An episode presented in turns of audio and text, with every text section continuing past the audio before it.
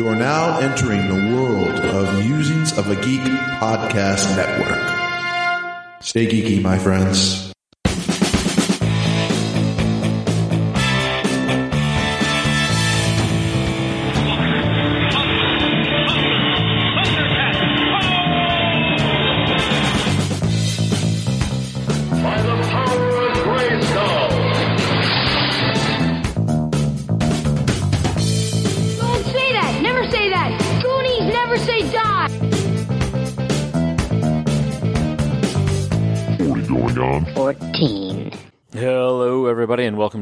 Going on 14. I am Mike. I'm Patrick. I'm Joel.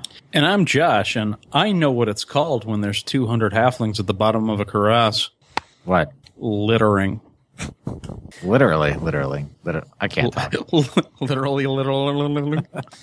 so we're at show 100, guys. Holy crap. How's it I bet. feel? Feels like Groundhog Day. I feel old. Feels like the first time. no, well, actually, yeah, it does. Software jacking up, you know. it's, We have no idea if this is even recording. What are we doing here? who are you people? No. These clouds get here.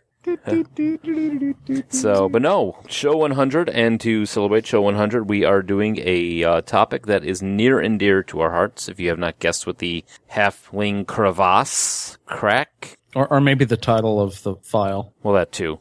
Dungeons and Dragons. That is a t- that is what we're talking about today.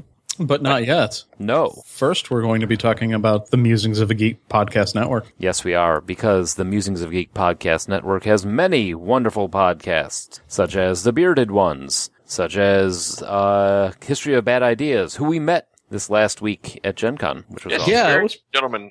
We uh, missed Amy from Culture Babble, but the Culture Babble podcast is also uh, on this uh, Musings of a Geek network with us. Yeah. But uh, apparently they, uh, she was there. Really? Yeah. Didn't get to see her. I know, uh, well, Dark Angels and Pretty Freaks is another podcast, but they weren't there either. Who the What Now, Sad Robot Radio, and uh, The Q from Hell.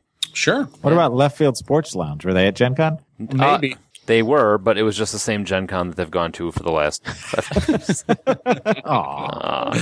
Oh. Yeah. We met them. They were two guys with baseball bats. They're like, we got to talk to you guys. Those weren't podcasters, Mike. Those were muggers. Oh, That's what happens when you go past the White. Castle in uh, Indianapolis. They were cosplaying as the Baseball Furies. Ah. that would be fun. We should do that next year. Cosplay you're is busy running the game show, sir. Yeah, that's true. But yeah, but if you were out there and you saw us, we were uh, running Instant Game Show. The entire crew was out there, so uh, if you enjoyed it and you're now listening to the show now, we hope we can continue to entertain you on your commute or just sitting on the can or wherever it is that you listen. Hey, Batman. Yes, Pervy Batman 2. So let's say you're not at Gen Con on a given Saturday. Maybe you're on the can. Well, Uh, it's Saturday. It's noon o'clock. and uh, you want to listen to our show, you can turn on Geek Life Radio and hear our most recent show, which uh, is publishes Sunday night, Monday morning, around there every week. So Geek Life Radio at noon, you will hear our show cast semi live, which means not live at all. Yes, from the week before, actually. if You'd you'd like having another stroke. I might be. if you'd like to check out our archives, uh, which are getting rapidly restored, uh, Yes. we've got all of them up at all times on TalkShoe, but you can check them out also on iTunes, Blubrry, and Stitcher. Right now, we've got about the most recent. What would you say, twenty or f- 20, 20, 20, 20-ish, 20-ish ones. I'm trying to, uh, when I sit down, try and knock out 10 at a time. So Nice. little by little, we're going to bring them all back for you. Little. Little. Little. So, if you'd like to get in contact with us, though, and uh, tell us about what we should do for the next 100 shows, you can always give us a call at 708 Now Rap. That's 708 669 9727. Or you can send us an email at 40go14 at gmail.com or send us a tweet at 40go14. Yes. I'm So- uh, pretty grateful to you guys for letting me get away with noon o'clock. Yeah, I was thinking about saying something, but I, Yeah. I was like, yeah, whatever. I'm sure Mike's going to say something I can fuck with. I'll just leave that one alone. Yeah, it's that's that's like nothing compared to whatever I'm going to do when we do the twee. So Getting fucked with. We've got some uh, voicemails. Ooh. Uh, I, I Or any think of them that- from Charlie. well, let's find out. So you fucking jerk offs are No. not going to do an Arnold show proper. Um, you're going to break it up into separate, different shows.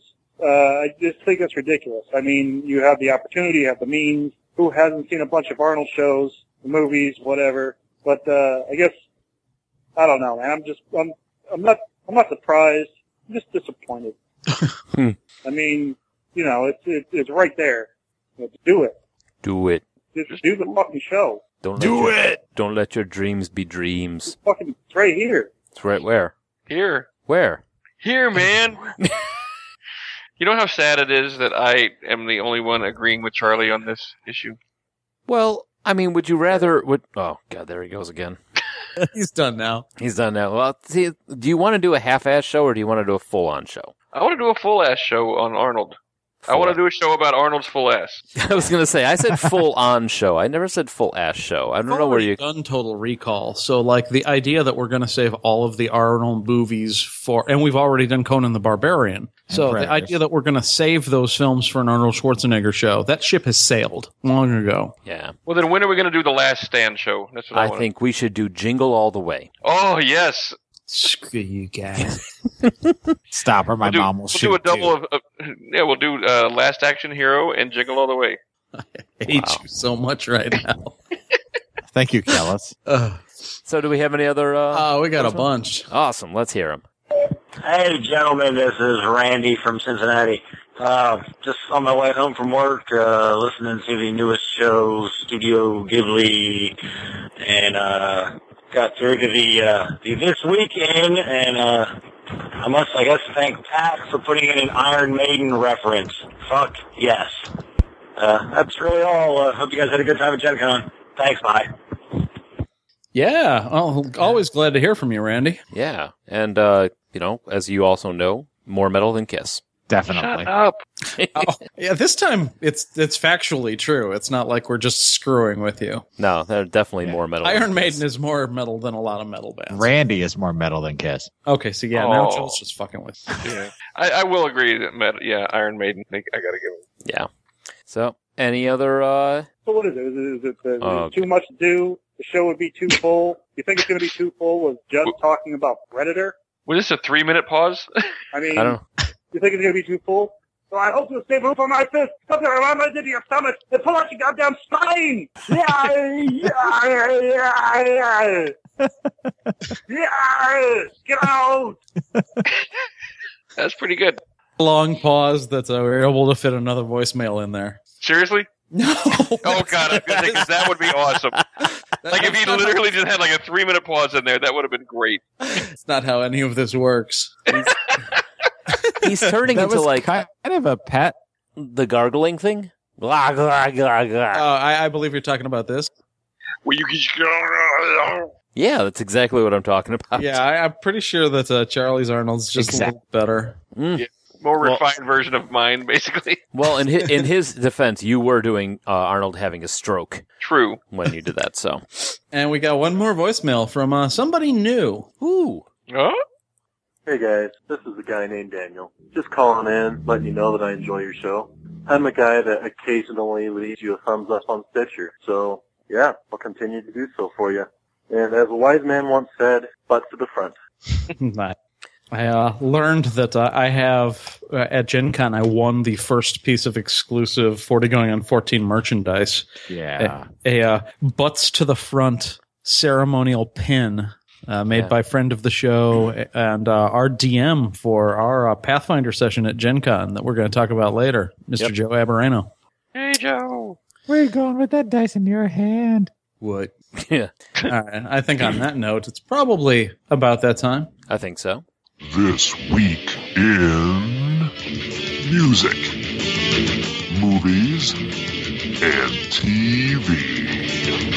And sports. All right. So uh, this weekend, 1983 is the uh, day that we're doing, or the year that we're doing, because it's the release of the Red Box. And if you don't know what that is, uh, that is That was the my ex girlfriend.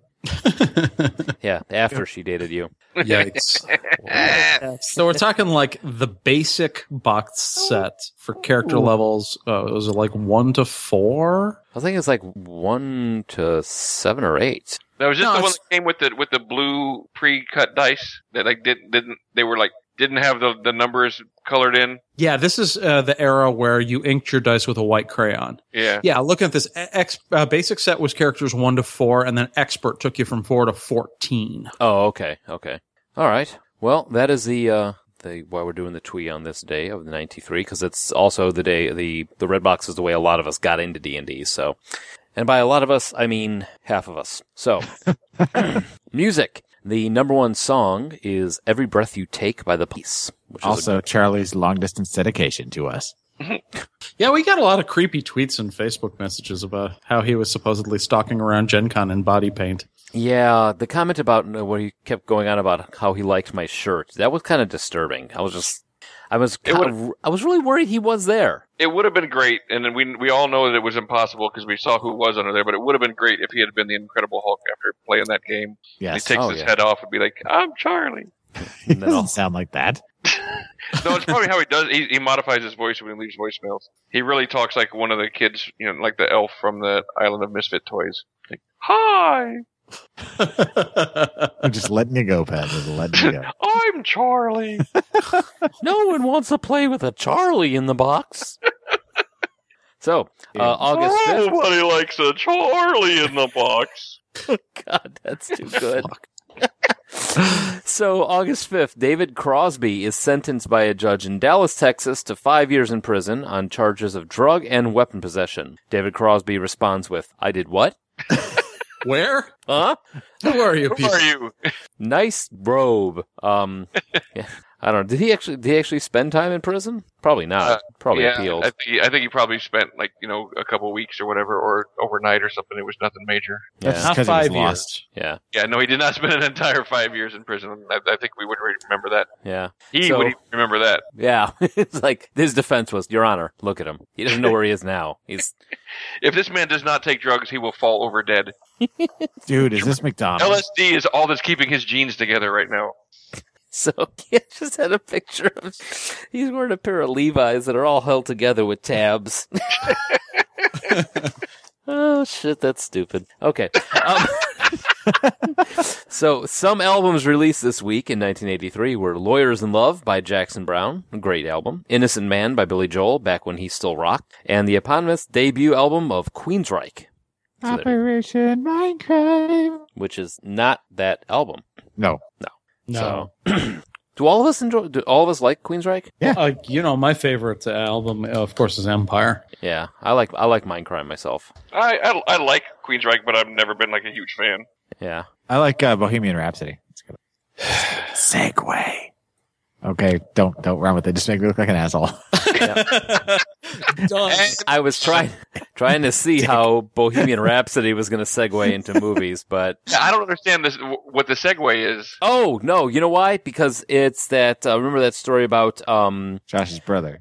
well not Josh's brother and the uh the barfly at Garfield's when you and I worked there, Pat. That's the segue he was on. because remember Josh's brother thought he was buying the Queen album, Yep. but he was so baked out of his brain he bought Queensryche and didn't understand it, and then Josh took it. Yep, that's how I discovered the band. Yes, and then I wound up in going to see Queensryche with Fred from uh, Oh, the bar. Yeah. When the barfly was like, "Oh," he, Fred comes out, he goes, "I got an extra ticket for Queensryche. Does anyone want to go see it?" And they, that barfly, who was like at that time sixty some years old, he's like, "Oh man, I love them. We are the champions." Man, I'm like, you're gonna be really disappointed if you go on this trip with Fred, because so Because he Hooray may, or may not, Zoidberg. he may or may not be Otto from The Simpsons. that's true.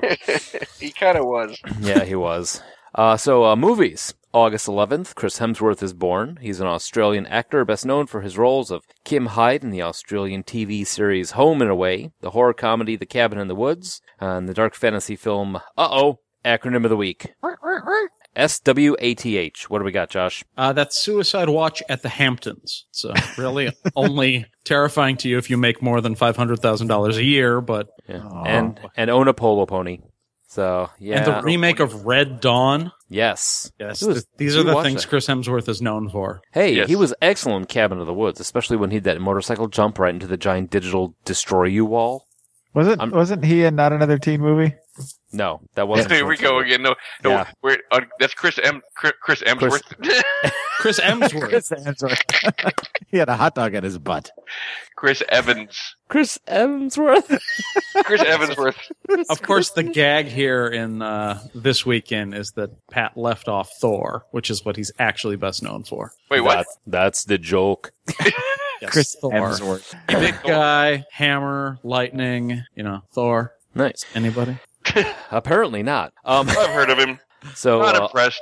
also, a risky business starring uh, Tom Cruise and Rebecca De Mornay is released on August fifth, That's which a true uh, story. yeah has the uh, the boxer dance scene that led up into the couch scene on Oprah What? for Tom Cruise. Yeah, because that's was Those are all English words. I recognize them. yeah he did the boxer thing where he's dancing around and singing in risky He was in business, briefs. and then he was not in boxers. He was in briefs. Ah, it's true. oh okay, I'm Nighty glad- whities. yeah. Uh, unusual that you had to correct me on that, Pat. Um, Why is that unusual? just It's not unusual to have. so TV. Um, What's 1983. new, pussycat? Sorry. Whoa, whoa. God damn it! Womp, womp. So, uh, if you don't know what we're talking about, look it up. Salt and Pepper, Salt and Pepper Diner. John Find it. On, John Mulaney. That's five minutes of your life right there. Yeah. Uh, top shows on TV at the time were uh, 60 Minutes, Dallas, MASH, and Magnum PI. What does MASH stand for? Mobile Air Army. Sur- Sur- Army, no, yeah. Mobile Army Surgical Hospital. That's Yes, right. Correct. Cool. I didn't 4077. Right. So, uh, also, Ashley Suzanne Johnson was born on August 9th. Now, she is an American actress, singer, and voice actress known mainly for her roles as Chrissy Seaver from the sitcom Growing Pains. She was also a voice actress, uh, and played Gretchen Grundler, the nerdy girl with the beaver teeth. Yeah, and the big Dis- glasses. Yeah, in Disney's Recess. Uh, was also Gwen Tennyson in the series Ben 10 Alien Force, which I have seen. I've never, I've never actually watched Recess, but I do have watched Ben 10 and, uh, its two successors and series, oh, and the series Teen Titans Go. Who did she play in Teen Titans? No idea. No idea. Uh, I watch it all the time, but I'm not sure. uh, I'm looking it up now. I want to say she was probably, if she was a regular, she was probably, um, Star Tits or whatever her name is. I don't know any. I've never seen any of these shows that she did voice work for. So Oh, well, she in 2012, she was also the uh, New York City waitress that Captain America saved in the Avengers. also known as Star Tits. Yes. Starts. Uh, Ashley Johnson, we said? mm-hmm. Yeah. Yes. She plays um, duh, duh, duh, Terra. Oh, okay. Terra's All like one of the recurring nemesis on that show. So Uh, MSI. But yeah, she was uh, she was the kind of reddish head who was interviewed by the news at the end and talked about Chris Emsworth and the hot dog in his butt. yes, No, it's Chris. Chris Evans. Chris, Chris Evansworth. Chris Evansworth. It's just getting worse. so also in this time in 1983, Carolyn Jones. If you don't know who she is, she was Morticia Aw. in the Addams Family uh, TV show, and she died of cancer at age 54. Mm. Am I the? Old, she was kind of hot. Yes. Oh yeah. Oh yeah. Okay, good. I'm glad I'm not the only person to because I love that show. So, oh, okay. That was actually one of the few really healthy, like mar- married couple relationships on TV. The two of oh, them. oh yeah. Gomez worshipped her. I mean, they the two of them were awesome together. And they were great with their kids. They, they, you know, they supported them in everything they did. They were never judgmental against other people. I mean, they're actually pretty nice. I wouldn't mind having them as neighbors. I think No, that was not the at all. point. I understand that. I'm just, I'm. That's the joke. Oh. No, I always liked it when she started speaking French. Oh yeah, So, and Gomez Addams got the he was perfect for that role. M Bison. yes, that's exactly right. I'm talking. For me, it was M- Tuesday. We're talking about the TV show, not the. Oh movie. damn it! You remind, thanks for reminding me of that. Yep. So, uh, sports. I'm like quoted a Street Fighter. dummy. Uh, Alexander Valerovich Perezhogin, born August 10th, is a Kazakhstani Russian Nice. professional ice hockey player currently playing for Avangard Omsk of the Continental Hockey League. wow. wow. Yeah. I'm most impressed that the only word you struggled with there was hockey. That's impressive. Uh, John Sane of South Bend, Indiana, built a record 3.91 meter tall house of playing cards on August 3rd. Was he at Cardhalla this year? Yeah. Yes. There was th- there was a they actually had one of these card building type people, but they didn't bend the cards or anything, and they built like a mansion and I think they he let Boy Scouts destroy it or something weird like that. So they actually at Cardhalla they did like traditional card houses once without uh without the card Well, bends. They no, they had a card like one of the booths in the in the convention hall had a card builder there, Oh, and he came out and he did some he built some stuff out at Cardhalla because he was like, oh well, I should obviously hang out here if I'm not doing the other thing because this is apparently my thing. Right. So, and uh, Doing what you do for a living when you're not working. Yes, on uh, August 4th, while warming up before the fifth inning, Yankee Dave Winfield accidentally killed a seagull with a pitch. accidentally. Yeah. Yeah, Seagull was asking for it. Because fuck seagulls. Slept with his wife. I, I'm reminded of the video. Reminded of the video where the pigeon is just turned into uh, flowers and other uh, flowers, feathers. Flowers. Let By me turn this pigeon into flowers. da da da da da da da da da. Boy, that Chris Evansworth is a dick. where you got the pigeon that flies in front of the pigeon, and there's just feathers and then nothing. It's- Yeah, Randy Johnson just completely annihilated that pigeon with a 98 mile an hour fastball right to the midsection. Poof! Gone. Mine, mine, mine, mine. Mine burst. It's the sound of a seagull getting hit by a pitch. Burst. Take your base, Seagull. Sir, he's dead. So, uh, also, August 4th, while warming, oh, I already read that one. On August 6th, the Minnesota Vikings beat the St. Louis Cardinals 28 to 10 in London, England, the first NFL exhibition game in Europe. I'm confused. It's the No. uh, England. It's on the other side of the ocean. No, because the Vikings are football and the Cardinals are baseball, right? No. No. Well, Well, I mean, yes. the St. Louis Cardinals, there used to be the St. Louis Cardinals football team and the St. Louis Cardinals baseball team, both in St. Louis, and the Cardinals moved to Phoenix, and they are now known as the Arizona Cardinals. But the St. Louis Cardinals of baseball are still in St. Louis. They couldn't come up with another name for a team. Well, they do that all the time. They move teams all the time. Sometimes they keep the name, sometimes they don't. Oilers the- left Houston and went to Tennessee and became the Titans. Like the St. Sonics Louis left Archers. Seattle. Sonics left Seattle, go to Oklahoma City and become the Thunder. But then again, you got like teams like, um, um, well, for instance, the Cardinals that don't change their name, or the Braves. They, they they went from Buffalo to Atlanta. They didn't change their name. See, I was figuring it was just the Cardinals are migratory birds, so they had to move south. Oh, there's Yeah. a great bit about this at the beginning of BASEketball, the Trey Parker Matt Stone film. There's nothing great in that movie. That whole movie is great. Shut your face hole, Steve Perry. I don't know that I would say nothing great in that movie. That was before Jenny McCarthy went fucking nuts. Yeah, yeah, true. I'd still. Put it in her. Oh yeah, I was gonna say I'd still marry her, but I don't know if I'd go that far. So anyway, I would marry her. What am I? Who am I kidding? I would marry her. I've dated crazier women that were a lot less good looking than that, and they've dated crazier men. That's Who were much more better looking than. Yes. oh. They got the parting gift though. So, So, D and D. That's the end. I'm just gonna end this train wreck. Yeah. This is a this is a pretty important topic to us because not only between theater and Dungeons and Dragons, those are the two things that brought the four of us and most of our friends together. Yep. Mm-hmm. Like every That and uh, Fighter. Yeah, but I mean, we were already in the dorms when we were playing Street Fighter. Like this, this is kind of how we met. Like Yeah, people that's true. gaming, and I don't know. Like uh, almost every job I've had as an adult, and most of my friendships, uh, one way or another, can be traced back to Dungeons and Dragons. Yeah, same with me. I mean, a lot of people that I uh, met and still am in contact with, like uh, one Lee Dillon, who uh, we met uh, reading D and D books in grade school. So it's uh, Nerds.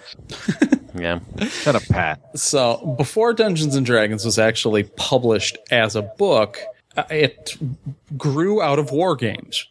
Uh, you had the traditional like, shall we play a game? kind of like that only there are more board gamey moving around squads or units and one time in wisconsin too many people showed up to play and uh, the solution was devised hey what if instead of giving you guys each a squad or whatever i'm gonna give you an individual character and that's who you'll control for the evening and you'll have your objectives and uh, the whole thing was kind of zero, non-zero sum, which means that for somebody to win, somebody else doesn't necessarily have to lose.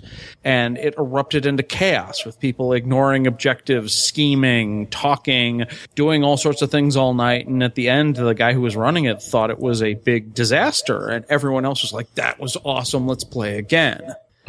But uh, at the time, the other thing that was going on is the massive popularity of the Lord of the Rings. We're talking 1970s. This is when you would start to see like Bilbo lives or Frodo lives in uh, uh, graffiti, and they decided that instead of sticking with the traditional like military war game theme, they were going to try this one character. Uh, I have my own goal sort of scenario gaming in uh, fantasy with elves and dwarves and dragons.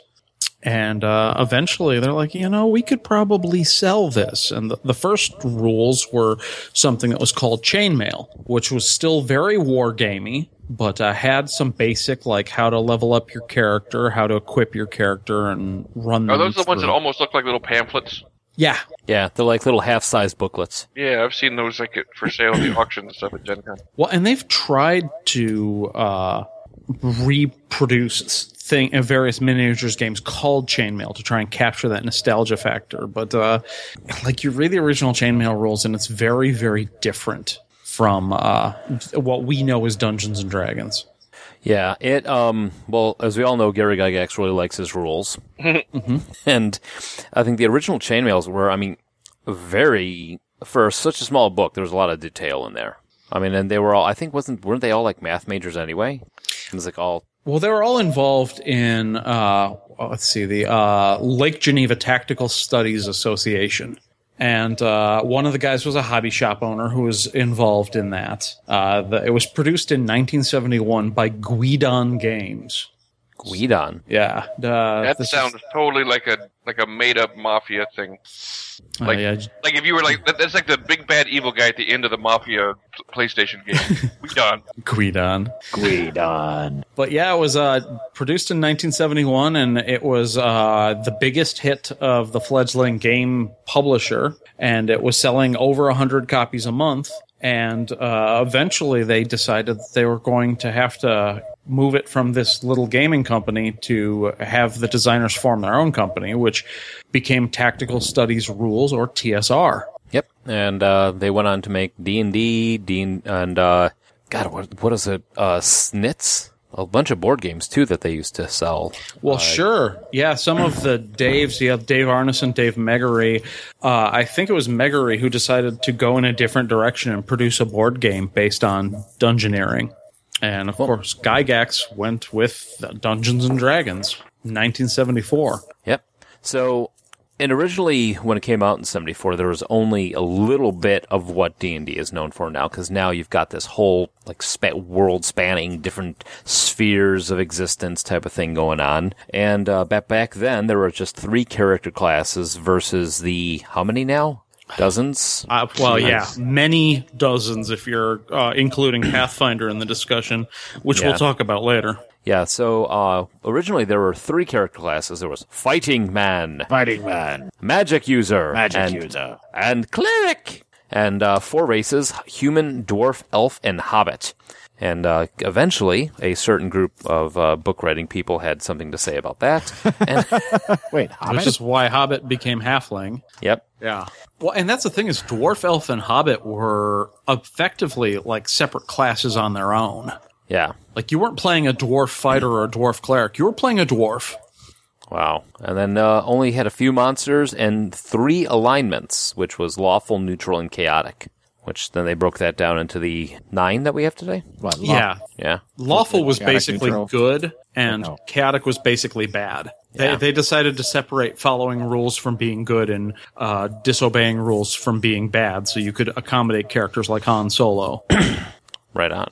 So, we'll skip ahead to the red box, or you want to talk about the magenta box for a little bit? Oh yeah, let's let's not pass over. So after the original white box set with a couple of booklets, you had the uh, magenta basic set, which was the uh, second box set and third incarnation of D and D. After the Player's Handbook and Dungeon Master's Guide were released as core rules separately.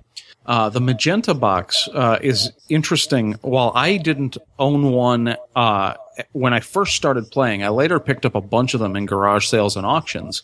And some of them had these cardboard uh, little squares that had uh, numbers on them to use in place of dice. Like you'd throw them in a cup and you'd pull a number out. But like halfway through the production run, they actually had polyhedral dice made. And these suckers, uh, they were sharp. Like the way they were machined, you think a D4 is bad to step on now. This one, you could practically slice your thumb just like handling the D4 too roughly. And I've got one of these original sets. Yeah, they were pretty. They were. I mean, you, even you can like run your finger along the edge and slice your thumb open with Yeah. it too. So, but um, yeah. So the had the the uh, expert set after that, which was a light blue box, which, like we had said uh, before, it takes us from basic was one to four, and then four to fourteen, and uh, gives you more adventures, gives you more talents and things to uh, have a character do. Uh, but it wasn't until 1983 where Josh and I showed up with the red box. Yes.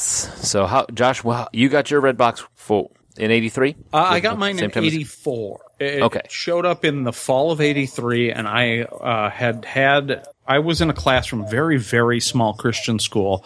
There are like 50 kids in the entire K through 8 school. So we were in a classroom with first through third grade, and I was taught by a third grader, and he had have actual box. teachers. Damn it, Joel. I was taught to play D and D by a third grader, not Oh, not taught. Yeah. Nice, Joel. I killed the show. Sorry. So uh, I got my own red box. Um, begged my mother to buy it for me. We looked for it at Toys R Us, couldn't find it at Toys R Us, and ended up having to go out to a Ford City Mall where there was a Gamers Paradise that was run by uh, Marty, uh, a guy that uh, I believe all of us have met and Pat worked with. Yeah. Yep. And he walk in and he'd be like, "It's just a teenage girl." looks looks just like Steve Perry to me. He did kind of look like the wedding singer. Yeah. Long Yeah. live Marty. Yeah, he's still in the industry. Yeah. Yeah. He's he's not dead, but he's He's a good guy. he is. He was- and his he was- hair hair is amazing. He was good to work for, and it was always fun to watch him fly away when he'd flap his hair at the end of the shift. Uh yeah. So mine, uh, my mom bought me the uh, red box and blue box for Christmas. I got she found them, said that looks like something he would like, so I got those, and then immediately like jumped feet first into the whole thing.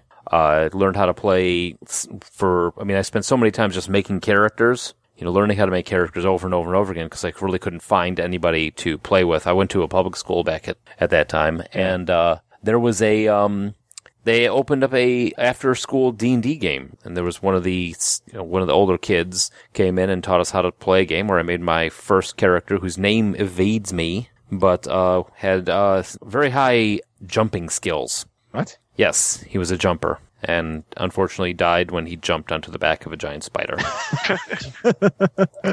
he he died doing what he loved. being eaten by a spider. Aw. Yeah. he, died, he died doing what he loved, being shot. Wait, what? No, it was one of those. You know, they have eight legs, right? You know, there's only four of you, so I took myself out of there and got myself uh, chewed on by a giant spider. But no, it's yeah. But I mean, up until that point, I mean, I spent. Let's see, I always had in my in my bag a thing of grid paper, drawing dungeons in class when I should have been working. I used to do that all the time. Yeah, making I've up still got every dungeon and every character I've ever played in in D and D. I've got a whole file full of everything I've ever done. Oh, CD. Excuse me. Sorry. Yeah, just a little. Yeah, you know me. And and they are in order of when I played them. So yeah, Oh my gosh. Wow. Broken down in files according to which game I played. Stop. You're making it worse. Chris Evansworth. See, I have my I have all my D and D stuff organized by the fact that it's all in my house. That's a good organization. That's how Mike organizes everything. Is it in the house? Done. Yes. In the house. Should it be in the house? Yes. Should it not be in the house? Nope. Put it out of the house. It's Those are your two organization files. yes. In the house or not in the house. Yeah, I'm pretty sure at this point my collection has gotten to the point where I have to have separate bookshelves for editions of the game. Like first and second edition is a shelf. I have two full bookshelves full of stuff for my D and D game, I have but like, it's not all books. It's like all the props, all the miniatures, everything. I have like a quarter of a box, maybe. Damn. Wow. When did you start playing, Joel? Um, I didn't actually start until second edition. I uh, inherited a couple of things from my brother from the the magenta and red, but I actually first played when second edition came out when I hooked up with uh, Matt and Matt, and then a friend of ours, John, and my friend Chris, who you you know all of those guys except John. Um, and I created my first character, which was a cleric named Tarek. Yes, Tarek the cleric. Tarek the cleric. Um, Tarek Vonderdies was his name, and he was. That's, He's, that's better than Shane Hoffman's first character he ever made. Remember that character name, Josh? Uh, vaguely. Was barbarian. it? Wait, was it Depeche? Yes. Oh, that's Depeche the right. elf. I mean, I'm no one to talk. I, I was my first character was a thief named Thief. we didn't quite get it. You should have called him James Caan. That would have made more sense. Pat will get that joke. yes. Um, but yeah, no, I that's how I got into it. And and I remember one of my favorite things to do was to you know we meet at John's house and I bring over a case, literally 24 cans of, of Coke, um, a bag of chips. And drink them all yourself, you bastard. I did, Just staring him right in the eye while you drink every single one of them. I did because everybody brought their own case of whatever they Ah. drank. So there was what? Mountain Jesus. Dew. We'd play for eight hours or more. Um, and then at, at It's a halfway Coke every 20 minutes. about noon, we'd no wonder I was fat. Noon, we'd go we'd go out to Taco Bell, we'd buy some food 'cause it was cheap. Then we'd come back and we'd play some more. And uh, I mean, it was at least eight to ten hours. It was on a Saturday, and it was always a good time. And I was fat. Yeah, and th- my and that's weird because like while I started almost six years before you started playing, it was so difficult for me to get people to play with me that uh, I like meat around your neck. none of my friends were into it. Like my first couple games, I had to drag like my brother, my dad, and the neighborhood kids, and they were not into it. Uh, I played a little bit at my elementary school, but uh, right before high school, uh, we only got a few sessions in in high school. I did meet some gamers and played with some high school friends, but I was mostly doing convention gaming from 1989 forward. I uh, got myself a second edition player's handbook, and I was doing tournament gaming, both classic and like Living City at Gen Con and later Origins and Winter Fantasy. And yeah, I was a tournament player from the time I was like 14, 15 years old. I'm imagining your dad's like created this like barbarian massive character, and his name's like Frank.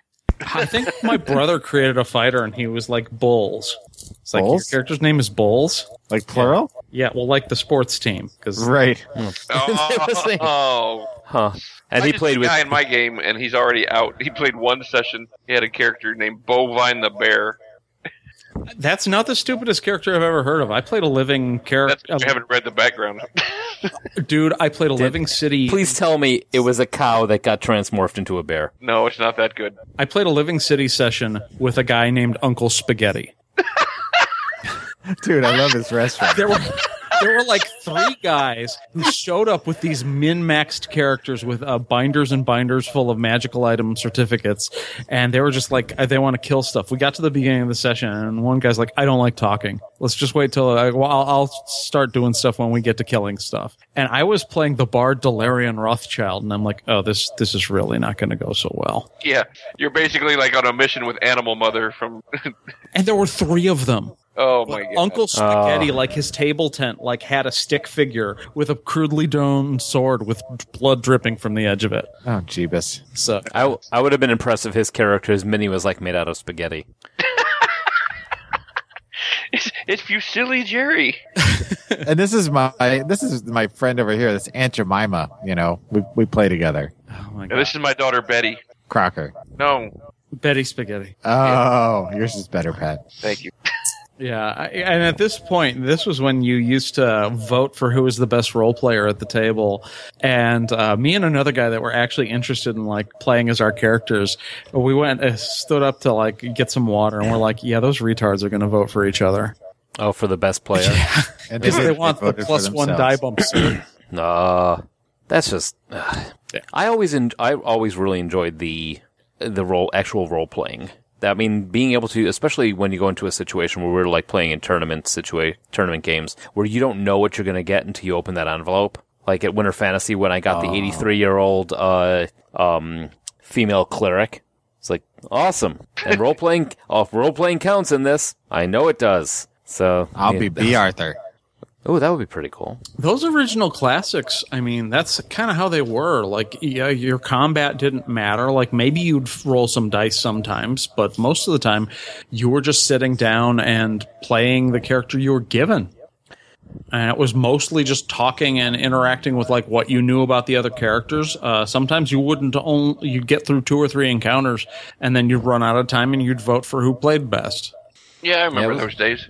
I kind of got my start though. Uh, well, you know, you guys, like you said, you got your parents. They bought you things and stuff. And uh, my mother, my father didn't necessarily care. He didn't understand the whole obsession with you know sci-fi and fantasy and everything. But he didn't care either. He didn't stop me. But my mother was a, a church worker, and she felt it was like not in her best interest, um, career-wise, to be buying me Dungeons and Dragons stuff. But she did. My parents have never been the kind to like tell you know me that I couldn't do anything. Yeah, So it was up. It was up to me to get my own. What? Yeah, that's right. That's what I thought. Anyway, it was up to me to get my own Dungeons and Dragons stuff. They wouldn't stop me from getting it. And they wouldn't. They, they let me, you know, do all the stuff and you know and create all the dungeons and the worlds and the castles and whatever I did all the time, just sitting around by myself. Because I too didn't have anybody to play with when I was younger. I just made all the worlds and stuff. Every now and then I would get my sister and you know to play, but um, so yeah, I just piecemealed all my stuff together through like garage sales and half price books and, and where, wherever I could find anything. So I've got a, I've still got everything I've ever bought Dungeons and Dragons wise. And it's like just, it's it's it's such a hodgepodge of everything. Just because I had I, I couldn't buy anything. The first box set I ever bought of the full thing myself was at Gen Con. Actually, believe it or not, it was Ravenloft. I like Ravenloft. Yeah, Ravenloft. it was an interesting setting. I mean, it was a module first, but And then my cast- then my first character ever was um, was a thief named uh, Felonius, who I kind of uh, brought back and created a, as a companion character for a later character named Toad. did you remake him as a monk? that was actually true. Yep, I should have. It would have been awesome, but no. He stayed a thief. I thought it was funny to like you know take the name Thelonious and make it Felon and Felonious. You know, I thought it was a clever name for a thief. But it would have been much clever if he had been a monk. Much more clever if he had been a monk. So around 95, we've got a- AD&D second edition, and this is uh, revised. This is where you go from the book with like the full color Elmore art to the uh, like uh, black bordered books. They were going for a unified look with them, and you had the, like the player's options books at the same time. But at this point, they were just publishing to get their uh, themselves out of a financial crisis, basically, because uh, you'd had Gary Gygax was forced out after having hired on uh, Lorraine Williams, who was uh, basically a well-regarded like financial manager, but she had no idea about the gaming business or was not a fan of games, was not a fan of gamers. She really wanted to like bring her family legacy, which was like Buck Rogers, into TSR, and there were just production problems, cost overruns, and she did not want to sell the company uh, despite the fact that she was running it into the ground. And uh, eventually that led to its acquisition by uh, Wizards of the Coast through Peter Adkison, a deal that was uh, supposedly uh, brokered on the side by Ryan Dancey. Uh, one of the guys who was in Five Rings Publishing at the time and who was kind of the godfather of the D20 system. Like, he didn't write it, but he was instrumental in making sure that the open gaming license stayed open. And we're going to talk more about third edition and D20 and the OGL in the second half of the show.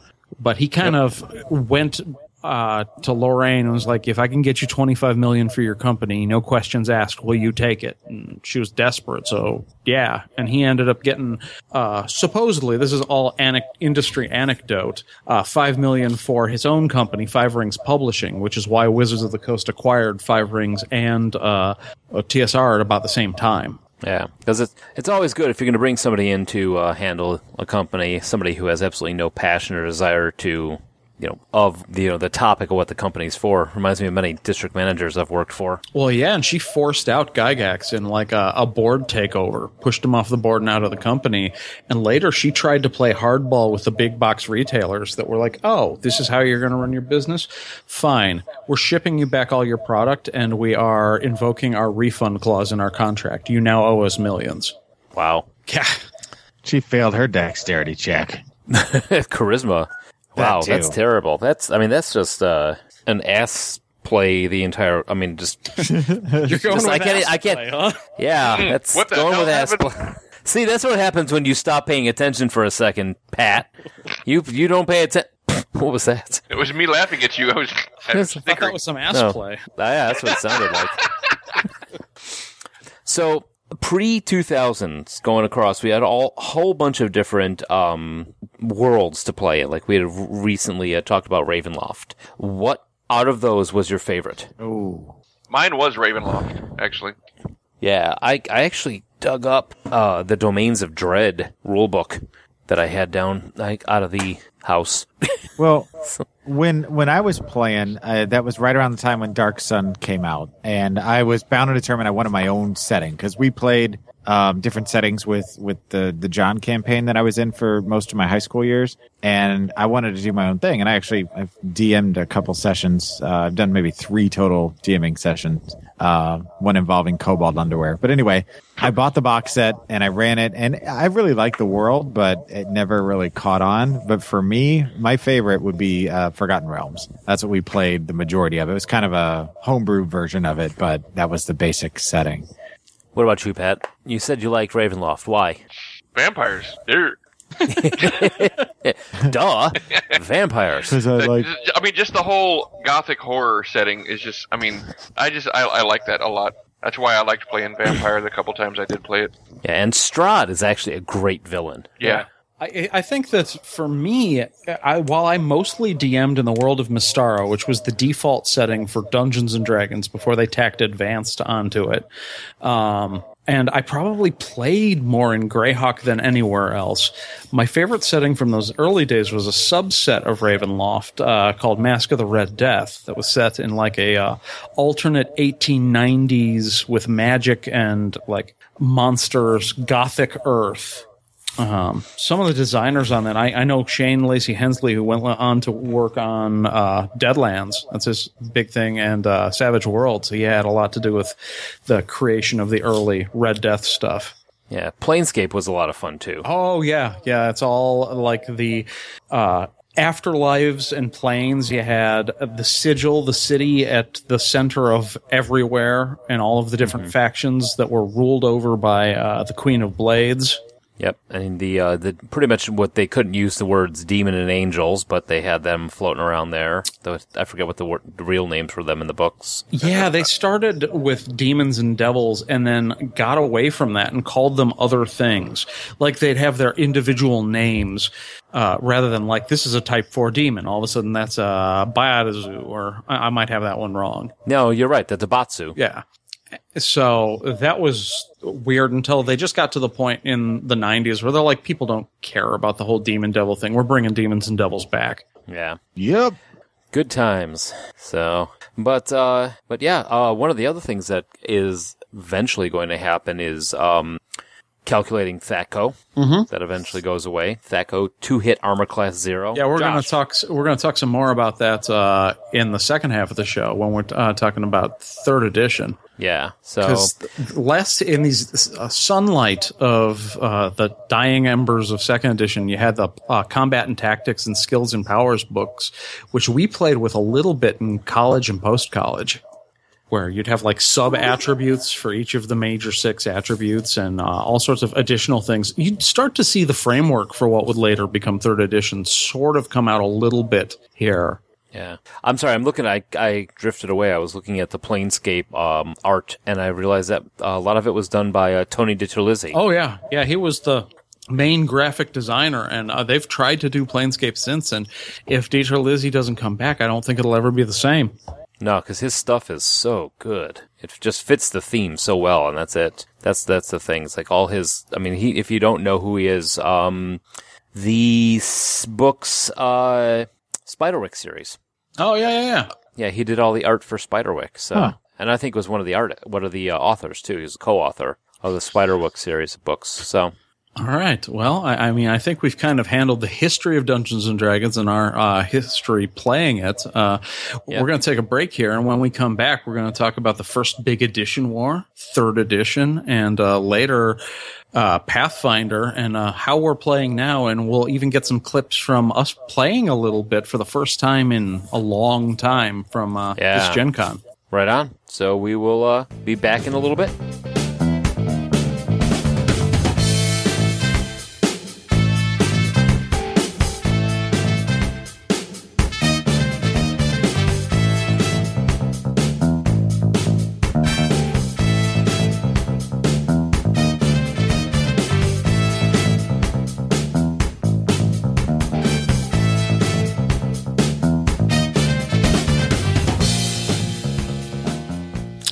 We're back. Uh, in the first half, we mostly confined what we were talking about to the Dungeons and Dragons and AD&D, but something happened uh, after our college years that was pretty big. This was going to be the time when Mike and I were both actually in the gaming industry at the first time, at the same time. Yep.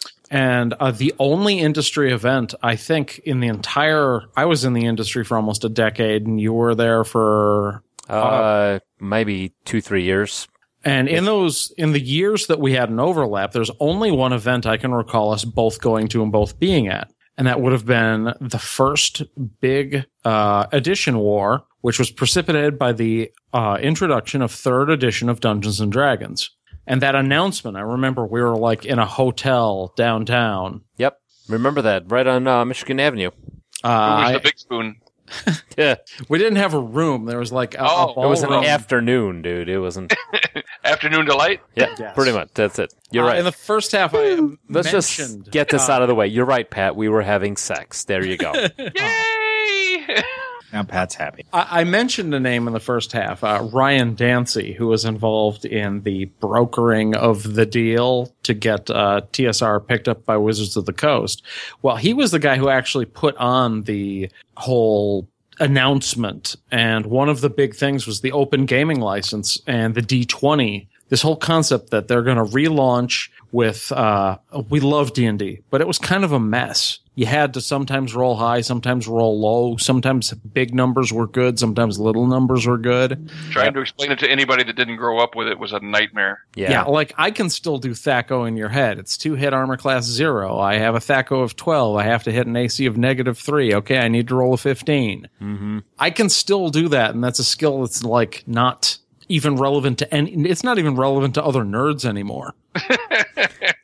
Yeah, you say THACO to nerds now. Most of them don't don't even know what you're talking about anymore. Yeah, and uh, they basically said, "All right, we're going to streamline this. We're going to make we're going to rebalance the classes. We're going to make it so if you're trying to do something, you're going to be mostly rolling the twenty sided die." Yeah, Uh, 'cause monk- 'cause monks got insanely powerful. yeah, They got they got out of control. uh, everyone's going to have the same progression. There's not going to be some classes that top out at 13th level. Um, high numbers are always good. You always want high numbers on your character sheet, and you always want to roll high numbers. Yep. I I was in favor of it. I really enjoyed the changeover on it. It was nice to see. First off, THACO and all that sort of thing it was nice to see it go away, in my opinion, because it was it was clunky. Yeah. I remember getting the playtest copy of the player's handbook and I was immediately sold from the first my first read through. Mm-hmm. I mean, I I really do think it had, did help contribute. You know, kind of almost for to, just to you know, for lack of a better way of saying it, dumbing down D and D kind of helped attract new people and kind of helped with the whole nerd renaissance we're having right now. Right. Although I don't know that uh, it's accurate to say that uh, by the time you got all the kit books in and all the combat systems fleshed out, that uh, third edition is dumbed down as compared to second. I won't say I didn't say dumbed down. I don't think No, it's I dumbed did. down. I oh, you did. Pat did. Oh. And, and I just took issue with that phrasing because I actually think that tactically it's a much more complex system. Building a character, it's a more complex system.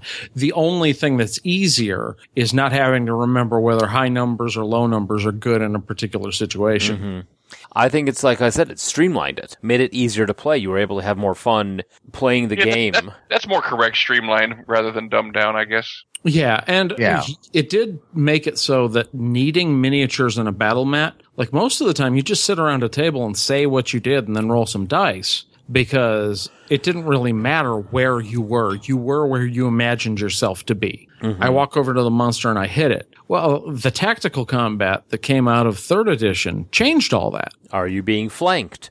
Yeah, I need to know where my piece is and where his piece is. Can I reach that piece? Uh, is there somebody on the other side of that piece? That these things mattered. If I move from here to here, as they, they're going to be an attack of opportunity, that sort of thing. I mean, all sorts of new stuff kicked in. Uh, I actually demoed third edition at Wizard World when it came out, um, which was a lot of fun. Went through there's pre-gens, ran through the initial learning how to do combat and basic uh, basic fighting out of that one, which was that was a good weekend. Um, the other sad part is is that the Dungeons and Dragons movie was released in sync Oh. with the third edition because, of course, third edition is awesome and everyone's going to love it. So naturally, we should have a Wayans brother in a uh, movie that Mike, being the closest uh, TS, not TS, or Wizards of the Coast store to a movie theater, then had to put up a display of how to play D&D at the movie theater. Are you serious? I am dead serious. They had a never heard this before. Oh my God! Wizards of the Coast called. They're like, "How many of you are next to a theater? How many of you are in the malls you're in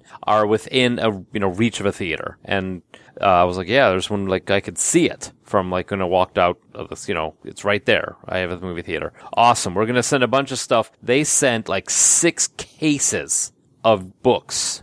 To the theater, and we're like, all the stuff's going to be there. You're going to have a booth. You're going to sit up and teach people how to play D and D opening night. And yeah, gosh. oh my god! I, and and you know what? In all honesty, I went out there. I set up the table, and the the people that worked at the theater were like, "What are you doing?" I'm like, "I'm supposed to be teaching people how to play this game." The people that come to see this movie, and they're like, "Dude, no one's going to come to see this movie." And I'm like, "That is my only redeeming moment of this entire situation is that no one's going to come see this movie because it's that terrible." And I w- there's maybe like three or four people that showed up, and about I was supposed to. God, they were like, "You're supposed to be there till nine at night," and I got there at five, and at five forty-five, I was like, "I am out. Oh my gosh. I am Wow. out of here so bad right now because I am not going to sit here all damn night. Just you know, and then when the people come in to see the real movies, you know, what the hell? They're gonna, you know, I'm gonna get those questions. I'm staring at me, and then they're gonna burn my table down.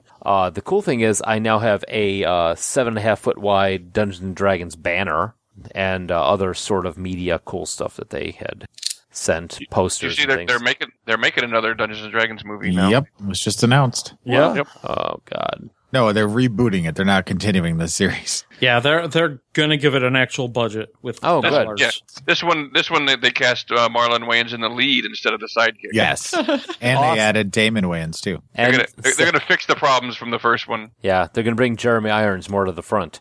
So- Much to the front. Yeah, so that's my third edition memory right there. Wow, that's awesomely terrible. Yeah. They're just terrible. Yeah. And I remember in this era, I was, since I was kind of an evangelist for this system, like I said, I was sold from day one. I was dragging people kicking and screaming to play third edition. Like I, Pat was one of them. He, he wanted to stick with second for a while. Yep. And, uh, to drag I don't like change, damn it. dragged him kicking and screaming into the modern era. But then I fell in love with 3.5. So Yeah, and uh, that uh, game that had been running for ten years, like it switched over, but I ended up having to run it. Like I, all of a sudden, it's like, okay, we're doing third edition. You're the DM. Here we go. well, then convert all of us, jackass. Oh no. oh, we we rebooted characters, and I, I ran for many many years until I just uh, took too much on at once, and I was running like four games and playing in six more, and it was just a mess. And I burned out and like canceled everything. yeah, that was right about the point when my game collapsed. Yeah, because we we did a conversion fairly early on to your game. Yep. From second to We, third. we'd only yeah we'd only played like four sessions when we converted. so Well, I mean, yeah, you around, and I both kind of burnt out at the same time, and my campaign just kind of collapsed. Yeah. And what's kind of funny is this is around the time the home games, uh, maybe not everywhere worldwide, but in our extended group of friends, like all the home games were dying, which is good in a way because we s- discovered something that had kind of been there in second edition. Like Living City was a thing, but the Living campaign was the next big thing. Living Greyhawk. Uh, we mentioned in passing that Mike and I, uh, discovered Living Greyhawk going to Winter Fantasy Yep. playing the Temple of Elemental Evil, but this idea that you didn't have one game where you had like five players and a dungeon master who are always the same and it would continue. Instead, you'd have your character and you could travel from place to place, whether at a store, at a home play session or a convention. And your character would always keep whatever you found. You'd always get the experience for completing the adventure, but you'd have paperwork tracking and proving, okay, you found this magic item. You got this much gold. You got this much experience.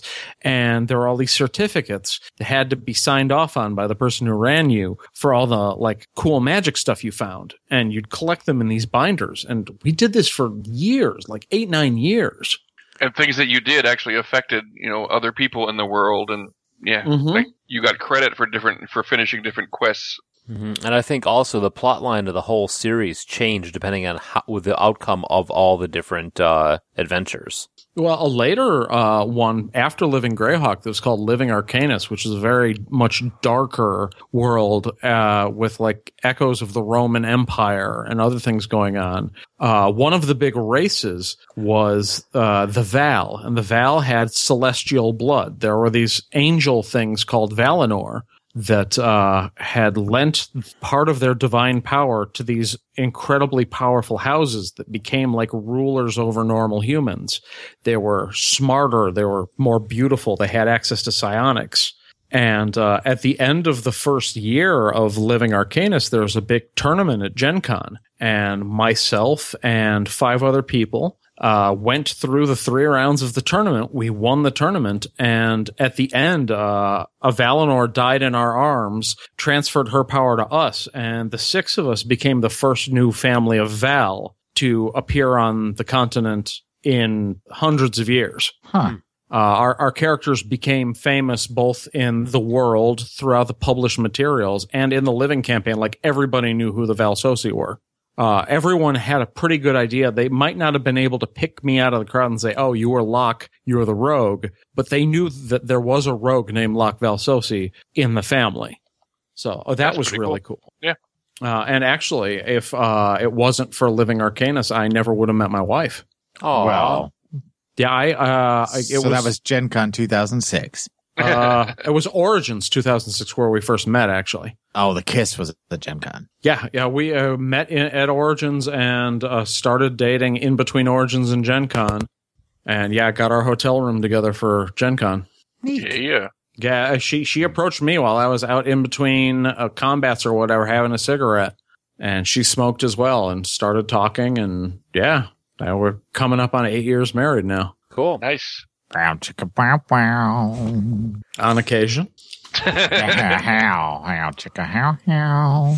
So, uh, 3.5 came out after the third edition. It was about, it was 2003. And this kind of just tailored up the rules a bit, is the best way I can, is, can put it. It's like three, third edition came out, 3.5 kind of trimmed the fat. Yeah, it was like a patch, like you might see on software. I was like, eh, these things are broken and need to be rebalanced. This system doesn't work. But uh, it was like first edition to second edition was pretty close. Third edition to 3.5 was even closer than that. It wasn't this major tectonic shift you had between second edition Advanced Dungeons and Dragons and third edition. So, and, but 3.5 also, because of the open gaming license, gave rise to Pathfinder, right? Well, basically, what happened is as you went from third edition, you had the D20 license, which meant anyone could print adventure scenarios, but no one was allowed to redo a core rule book. They couldn't tell you how to make characters, they couldn't tell you how to advance them. Um, they got to a point at, with 3.5 where I think some of the people at Wizards of the Coast, and especially after Hasbro acquired Wizards of the Coast, where they're like, what's this open gaming license where you've got this intellectual property and other people are making money off of it?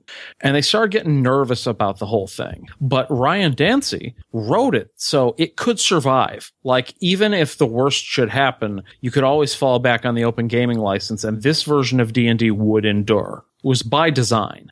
So 3.5 came out and they tried to tinker with the open gaming license. They took certain monsters out of the OGL. Uh, I want to say mind flayers disappear. There were a few others. Aw. So you couldn't make a module or do a campaign setting that had mind flayers in it if you weren't Wizards of the Coast anymore. And uh, then they announced that they were working on fourth edition D&D. And fourth was going to be super different. Yes, it was.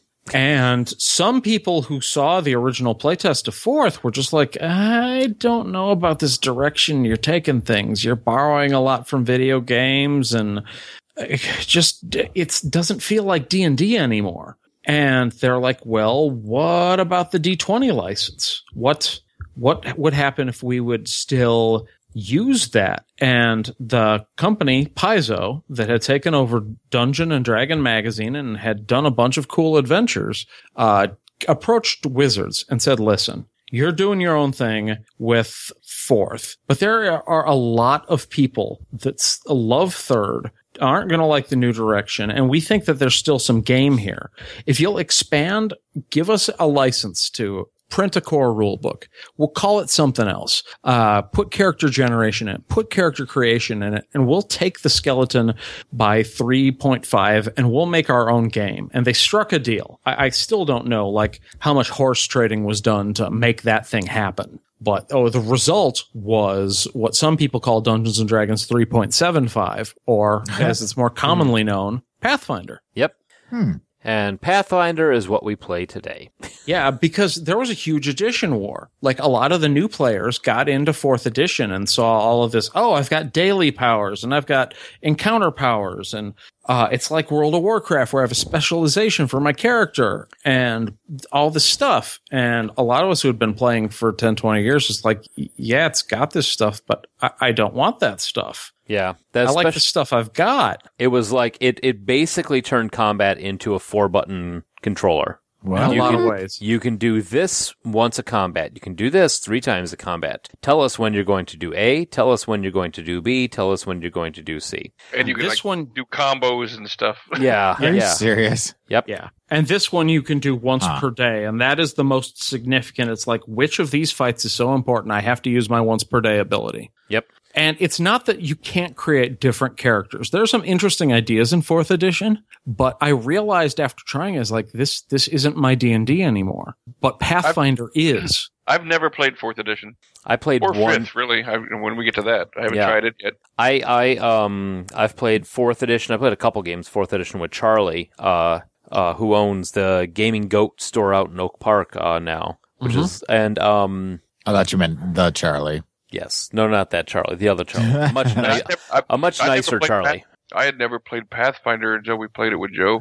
Uh, and yeah, we played it very rules light. Uh, one of the things about Pathfinder is they took a real hard look at what people liked about 3.5 and said, let's do more of that. Let's allow you to customize your rogue. You want to take out the trap finding ability and give him the ability to have your sneak attack dice be D8s, but only if you're using a dagger. Cool. You are now a dagger master rogue Mm-hmm. and they allowed you to further customize your classes, give you more prestige classes to work towards, uh, decided that certain classes were underpowered, other classes were overpowered, certain spells were too powerful, others needed to be buffed, and they just like smoothed it all out.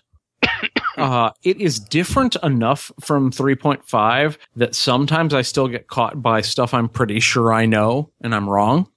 But uh, most of the time, if you know how to play D&D third edition, you already know 60 to 70% of Pathfinder. Mm-hmm.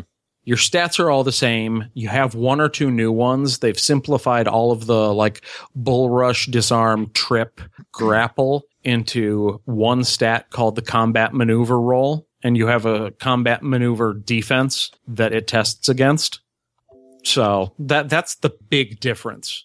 Everything else is just more. And they built a nice world around it too. I mean, they they definitely you have the recurring characters that you see uh, in the rule books that you see on little tokens when you get the beginner boxes. So everything is familiar. They stick with the same art style. That's one of the thing other things that I like is that you're not going to see um, the art style is not going to change from book to book. They've made a very good uh, attempt at not even attempt, but they've made, they've done very well at making sure that you know when something is a Pathfinder. Uh, module or Pathfinder adventure. And they've even gone as far to doing almost the uh, living, like a living Arcanis type thing, where you have uh, Pathfinder uh, events where it runs just like the old Living City stuff. Yep, it's Pathfinder Society. Yep. The other awesome thing that they're doing is every year they come out with what they call an adventure path. It's a series of six adventure books called modules, which we may have mentioned in the first half. Uh, but these modules will all be one continuous story and they'll take your characters from first level to 20th.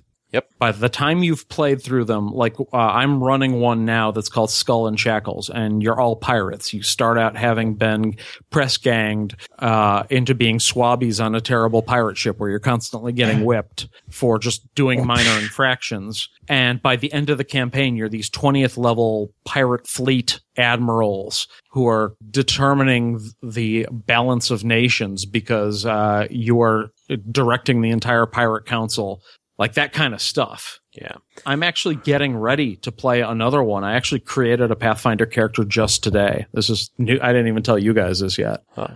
Um, I'm getting ready to play one called Giant Slayer, where you're in this like remote mountainous area and giants are going to go to war and they are uniting the orcs. So as you go through the modules, you are fighting the different tribes as you go up. And I, I made a gnome cleric of a lawful good god of like cities, order, civilization. Basically, I, I've determined my character is like half Indiana Jones, half Adrian Monk. Very, no, this belongs there. And that belongs in a museum. So what about you, Pat? Have you uh, you've tried to do some Pathfinder stuff uh, out Well, the Pathfinder stuff was, uh, you know, the, the only time I played Pathfinder was, like I said, in, in Joe's campaign where you and I played the Gnome Brothers, Yep. Bick Bicklewick and Fizz Fizzlewick. Yes, that was a riot. That was an adventure path too. That was the Kingmaker adventure path. Mm-hmm. Unfortunately, I moved from the from Chicago, and my character had to turn into an NPC. But I think honestly that was better for everybody. Wait, what? he lives on in my he, he lives on in Rivelquin now. I've I've turned him into a plane jumper where he just goes from planes to plane. It's okay. In our in the one the games that we're playing at the end, he wound up getting locked in a tower for knocking up a king's daughter. That sounds about right. All right. Yeah. Ah, we said the same thing. So yeah, I th- yeah, I'm pretty sure that game just died because too many people moved away. Yeah. So has anybody played? it's Going back to Dungeons and Dragons, um, I played a little bit of Fourth Edition. I have never went back after I discovered Pathfinder. But has any of us tried? Uh, what is it? D and D now? Is that what they're calling it? That's the fifth edition. Yeah. Uh-uh. Uh, I've read a lot of the articles, and there are some things about it that have me intrigued. Like they talk about the concept of bonded accuracy, which basically means like as it has always worked in D&D and Pathfinder, when you're at first level you kind of suck. You have to roll like a 14 or better to do anything because you've got like a plus 1 and you don't even do much damage. So all, all of the adventures are like, okay, we're going to put you against these really easy monsters and give you easy rolls because you're very fragile.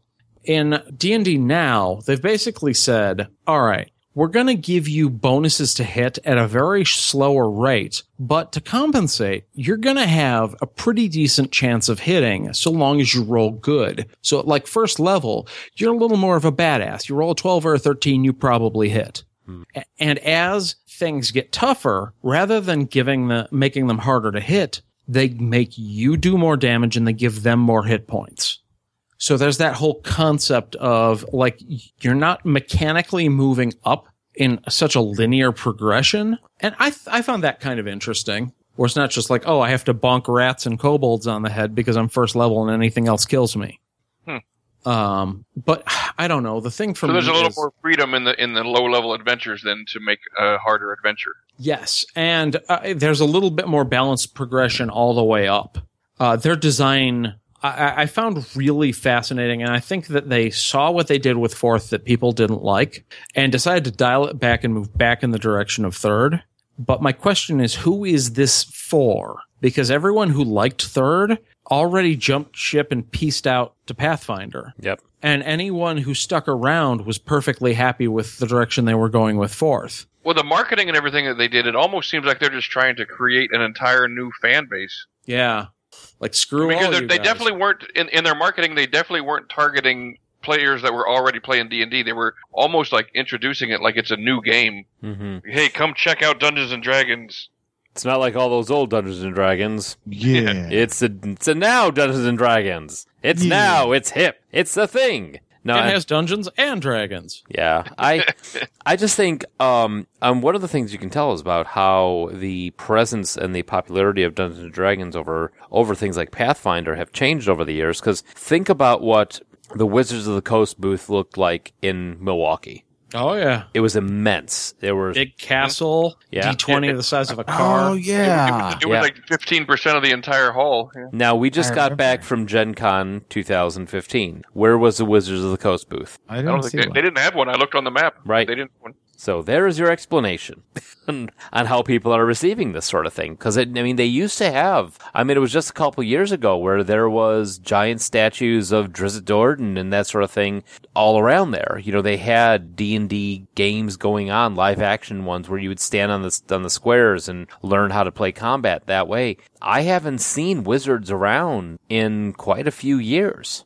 I think they have abandoned the convention game. Like after Living Greyhawk died, they tried to go in some different directions. They had a couple of, oh, we're going to do a season of this Legacy of the Green Regent that's all going to be in Forgotten Realms, and no one gave a shit. Yeah. Aw. Then they tried some other things. They tried Living Forgotten Realms, and very few people gave a shit. Yeah. And Pathfinder Society was doing so well that I think that Hasbro was pressuring them to say, you know what, if the convention gamers aren't giving you money, stop spending money going to conventions and supporting them.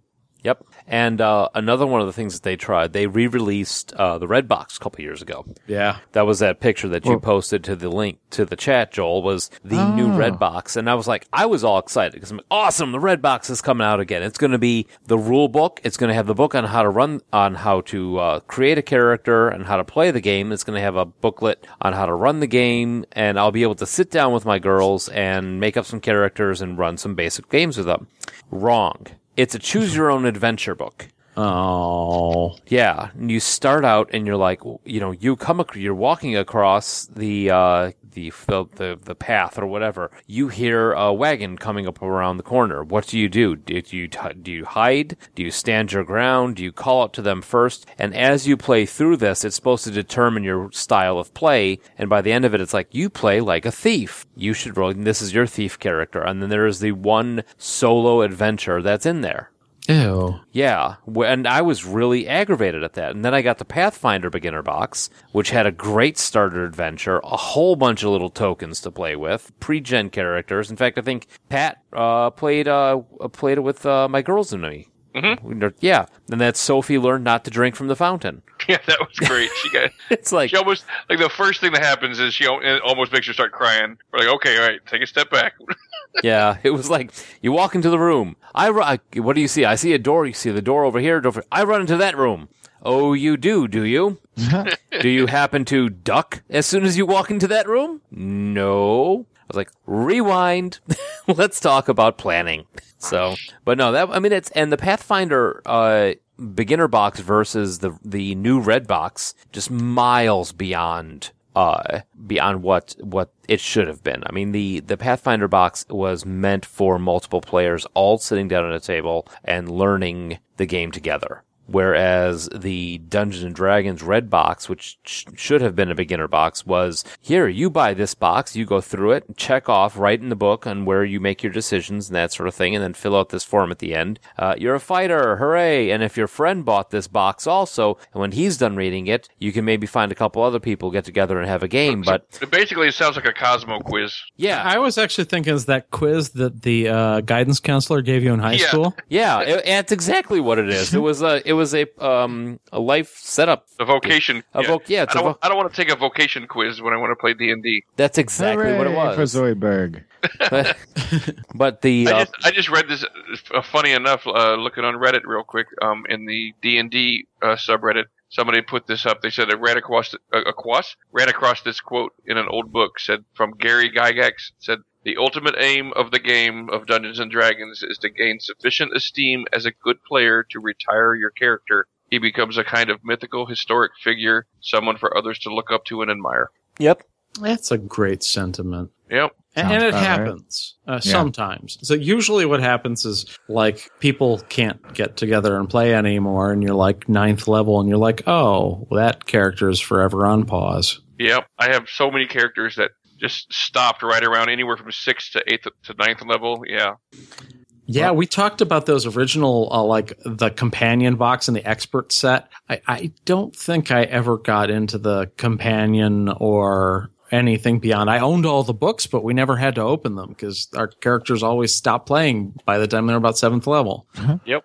Yep. So, and that's and that's kind of the sad thing. I mean, right now we're kind of chatting, talking about doing a uh, virtual tabletop situation, but uh, you know, it's I really enjoyed. I mean, that's uh, the thing that kind of makes me sad is that I really enjoyed playing these games with everybody and sitting at the table. You know, like like Joel said, you know, with the you know tacos and tac- and Doritos and uh, case of Mountain Dew, Yeah. and just enjoying, you know, seeing what happens when Pat's uh, halfling decides that uh, he's going to fire off uh, a spell and rolls a one for a critical failure and turns himself into a, a carnival game. You had to bring it up. huh? I did, and just because. Don't don't bother bringing up the time that Sarah rolled a one and face planted her character trying to jump on a stage. No, don't bring that up. No, I that's don't all right. remember that. That's true. Of course you don't. And remember, remember, uh, uh, Bick Bicklewick f- launching himself 100 feet into the air. Unfortunately, there was a uh, tree branch 25 feet in the air. So, So we've that. we've talked a lot about like what we've done individually throughout the years and the co- uh, times we've come together, which were mostly in college when we all played together. But just uh, this last week at Gen Con, for the first time in like 15 years, all four of us sat at the same table to play a game of Pathfinder, uh, run by uh, graphic designer and friend of the show Joe Aberrano. Yep. And uh, we played We Be Goblins, and uh, I was the cleric, Poog of Zarongel. I was Mush Marsh, the demonically crazy explosives expert. I forget Uh, my character's name, but I had a huge head. Re- I was- Rega. Rega. Yeah, Rekka. Rekka, The, that's uh, right. The The fighter. chick, the fighter chick in the dress with the gigantic head. Yep. and I was Chuffy, the crazy little guy who wanted to start fires and had a pet spider. Were you an alchemist or was that Pat? That was me. That was Pat. Yeah. What were, were you a rogue? Me? Yeah, I think you were a rogue I've got the character sheet within reach. because I remember you trying to get around behind things and stab them. Uh, da-da-da. I've that got might it just here. his natural inclina- Yeah, no, male goblin rogue. Ah. Yeah. So, uh, hey, we've actually got some audio, uh, which I think we can play right here. Perhaps even more exciting, all of you have been secretly invited to meet at Chief Gutwad's Moot House. Why would the Chief want to speak to you? It can only mean that he's got an important mission for you all, one that the other goblins of the tribe couldn't pull off. This could be your chance to go to history. Hmm. Ooh, honored with secret mission. Must tell everyone. Much honor in being invited to secret mission. You can't keep that quiet. You sound like my uncle. With a proper English. That fucking caught me. I'm sorry. The secret mission must tell everyone. I'm sorry. That totally broke me. Guess we'll walk out. Is there a bonfire going? Not yet. It's still, it's still like late afternoon. Is there anything flammable? Well, there's there's a bunch of big pile where the bonfire is going to be. What did he Other say? goblins are bringing in. He fireworks said get from around. firework. I know. Firework not here, she said though. They already burned firework. We get more firework tomorrow. Tonight we burn stuff. Hut? Do we burn hut again? Which hut? That hut. Chief hut? Start setting fire to the chief's hut. To the chief's hut? Mm-hmm. I walk over, start setting setting fire to the chief's hut. Yeah, makes sense. That'll help. What that smell? Fire! Fire's nice, but not in my home. Bonfire! Start the start the bonfire. Take take fire out. Put in bonfire. Okay, I start pulling No. the burning board off of Yeah. the chief's hut. I'm joining him. Walk it over Yeah. to Grab burning board. Put in fire. Get new board. Fix hut. I bring a bl- flaming board back to his hut. New board. New board. As soon as we light the bonfire, pull You the want, board out. you, want, you want to be fed to Squealy Nord? Is that is that it? Answer no. Good. Somebody comes up and says, I dare you to dance with Squealy Nord. I dare you. I dare you all. You are such big heroes. I bet you can't dance with Squealy Nord. Go ahead and dance with him. All right, stepping out of character for a moment. What the hell is a squealy Yeah, nord? do we know what Squealy Nord is? Squealy Nord is a fearsome boar that lives in a muddy pit in the middle of the village. I take off my jester's hat and stuff it in the pig's mouth. So I fall in the pit. So you're still, I mean, you guys, you're down on the pit, but now you're hanging out like this, like the pit. So you're I'm sideways. You're sideways, going, I got it, I got it, I got it, I got it. Ah! And then he's down there with the pig, and he's like, on his mouth, "Oh, I got a two, I got a two. What's going on? What's going on? And then you got Poop on the side going, yeah. oh yeah, I'm dancing, man. Yeah. There's fire. The big fire. Outside the pit, not in the pit. No, I'm, I'm with fire. Oh, he, he likes fire. Oh, I know. I light a torch and I throw it in the pit. All right. Come back to this. Problem solved. You jump in the pit out of the fire. You're going after the fire. Okay. So you're off the pig, But but, mira- so, but you're you like land on your feet and just go whew, like you stuck, stuck the landing. But you're standing on the torch.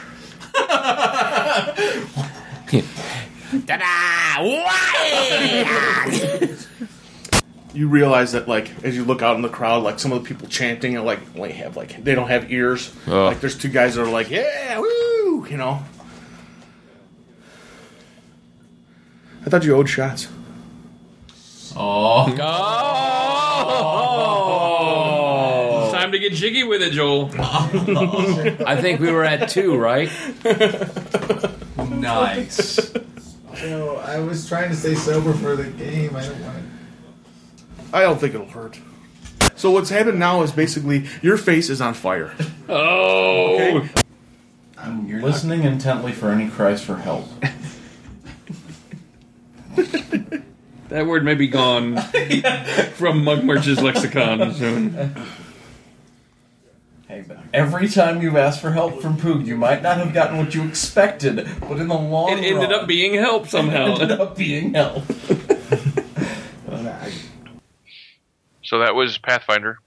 Yeah, that was it was That a was BB lot Goblin. of lot of fun. I mean, it, we went pretty late into the night, but I, I'm sure that uh, We I- I went know pretty that- late into the morning. Yeah, we didn't get to bed till three o'clock. Yeah, it- one of my favorite things about that uh, was the look on Pat's face every time uh, Poog had an idea. Oh God, yeah. Oh yeah, that was funny. Any anytime my character would call for help, it never turned out well. No, it always turned out well. It just I, I did things that maybe if you were playing a human and not insane, you wouldn't do, like throwing torches into the group or casting burning hands on the party. yes, It always helped. solving things through fire.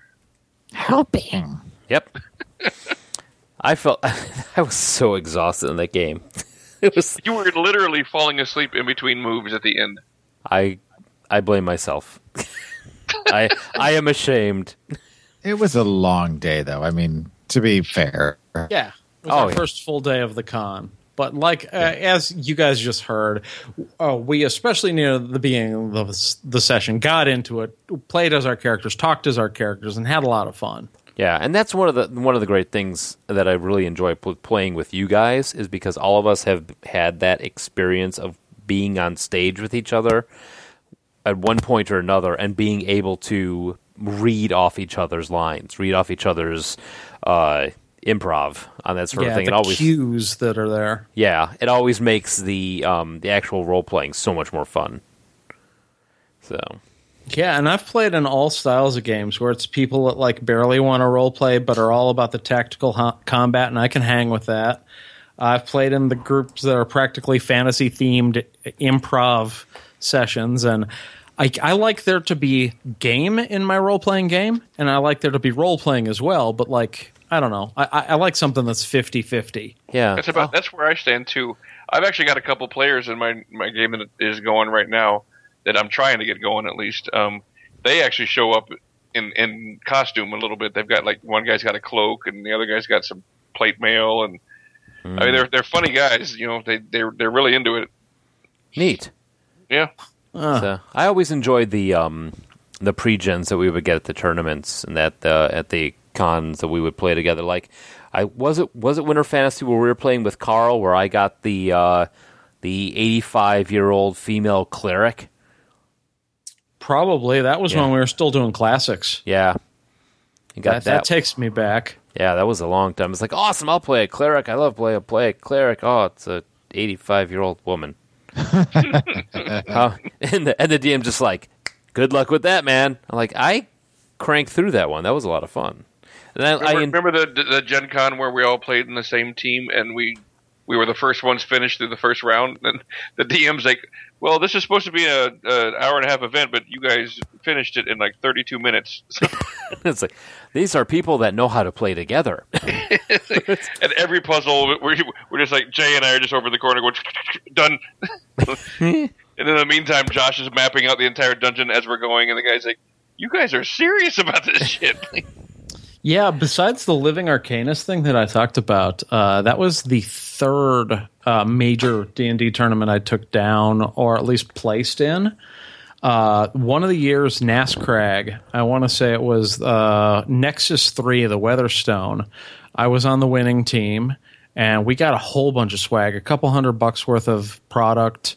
Uh, they gave us got sapphire. Was that the one you got the little gem? Yeah. Yeah, yeah, I got Yeah. an uncut, uh, like a cut but unset sapphire. I think I still have it somewhere. Cool.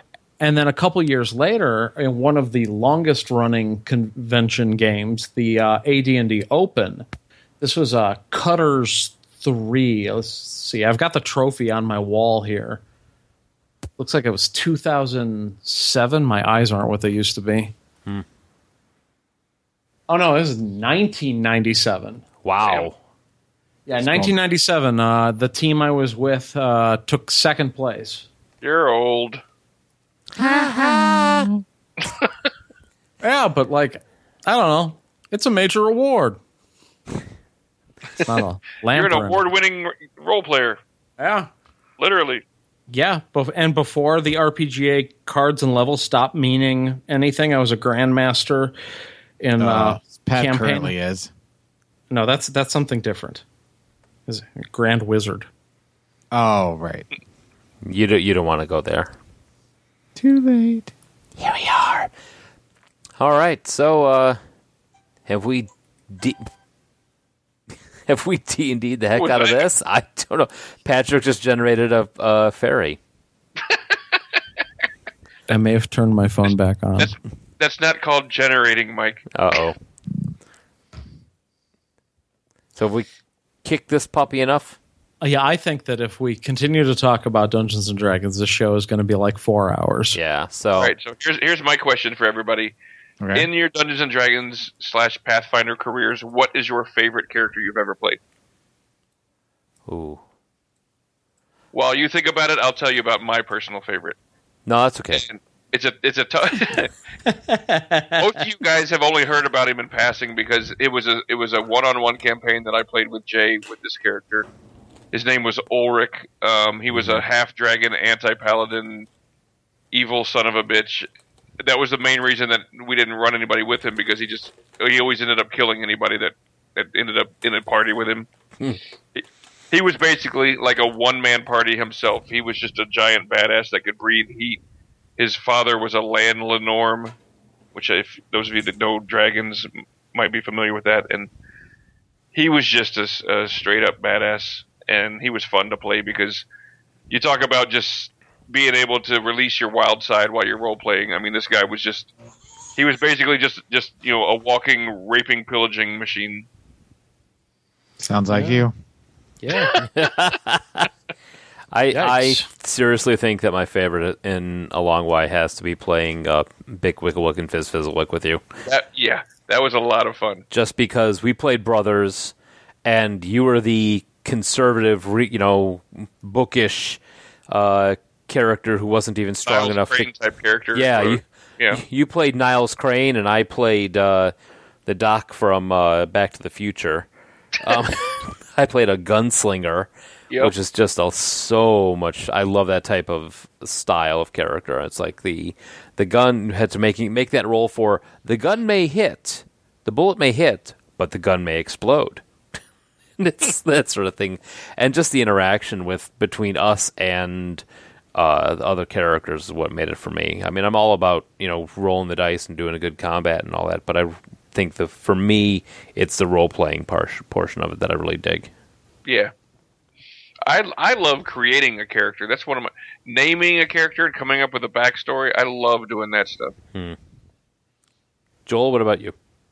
Um, well, uh, there's only one other character that would compete with this one, but since it's in a different game, makes it easy. So I'm going to go with the one I mentioned earlier, Oric Schillingsteel, being my favorite character. He uh, went on to be one of those people that kind of was legendary in the circle of people I played with in high school.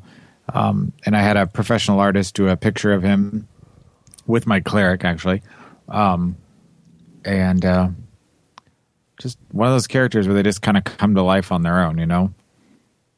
Yep. So, Josh, what about It- you? it- tho- those are the fun characters because when you get such a good grip on who they are as a character, like the role playing just comes so easily. You're like, yeah, I know how he would respond in this situation. yeah, I mean, he was a half elf bard who kicked ass. Um, I, I talked about him earlier when we were talking about Living Arcanis, but uh, started as a, a man named Simon Locke, a uh, human uh, rogue fighter with a spiked chain who was sort of this avenger. He an atheist, believed that any world in which bandits could kill his father and get away with it was a world where the gods were not worthy of worship or respect. Uh, he protected children so that no one would have to go through what he did. Uh, he ended up uh, joining a, a secret society called the Mourners in Silence, who uh, were all about like bringing down religion from the inside. And by the he was a broken man in a lot of ways. And by the end of the campaign, almost every single one of those things changed.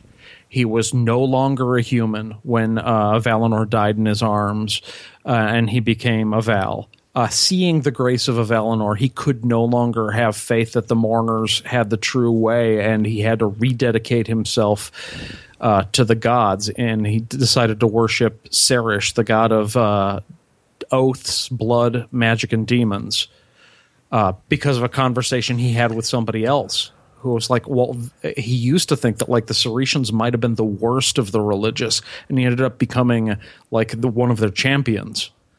Uh, became uh, founding order and first knight of the Order of the Redeeming Heart. Uh, joined the Mother Church and the Orthodoxy is one of their greatest champions and ended up getting married to a Val woman, a noble named uh, Andromache Val Emin, and they ended up having several kids together after the campaign ended and he was 20th level. Wow. So, like that that character I played for seven, eight years, and there was never a question in my mind of what he was going to do. He was always severe, always intimidating. Um, one point with the whole like watched his father die and protected kid. Someone's like, "Dude, you're playing Batman." it's like, "Shit, I'm playing Batman." Okay, fine, I'm playing Batman. So, uh, what is on tap for next week then? I forgot. Oh, come on, guys. We're we're kicking off the end of summer. We're Oh, send- yeah. going out with a bang. We're doing the original 1979 Meatballs and uh, 2001's Wet Hot American Summer, which has since been converted to a Netflix original series. So we might touch on that a little bit too. So it's uh, So yeah, we're going to the pool. camp. I love the summer camp thing. Put a- chicka, wow, wow. Are we going to talk about summer camp experiences too? I I think that'll probably drift in there, although that that almost sounds like a separate show. Show. Dun dun dun. Uh-huh. Write what, would, down. what would the now be? I don't think any of us are going to summer camp. I did once, but they made me leave. Yeah, I've been like- banned. Sir, please leave. You're not a child, and you're breaking the top bunk.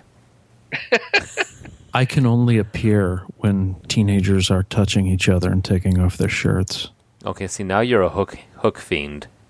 And Now, now you sound like me, and I realize how creepy I sound. You kind of do, dude. Yeah, we didn't want to bring it up, but since you're here, this is not a podcast. This has been we've been playing the long con. This has been 100 episodes of an intervention. Finally Uh. broken through. so uh, Just kidding.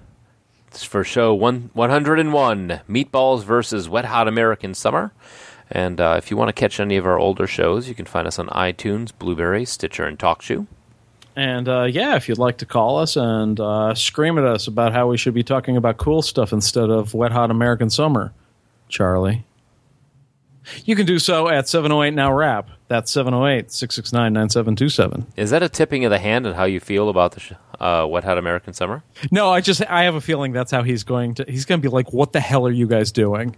There's, there's cool stuff to talk about. You're talking about fucking wet hot American summer. There, now I've ruined your voicemail. How's it Because feel? because we're not talking about some kind of Japanese wrestling show or whatever. Dude, Or- when is or- that show? Actually, I I just watched a video the other day of a Japanese wrestling show where a guy was wrestling a sex doll in a ring, like they were pretending it was a real thing. Like this other guy was throwing it around, and he would like pretend it hit him. It was really weird, and I had a raging. Well, never mind. But, Good night, everybody. See you next week. Yeah, I think this is the music to end our hundredth show on. Yes. Perfect. Hearing from somewhere back in your long ago. There's Something, something, something. Then there's more words to recreate what had yet to be created.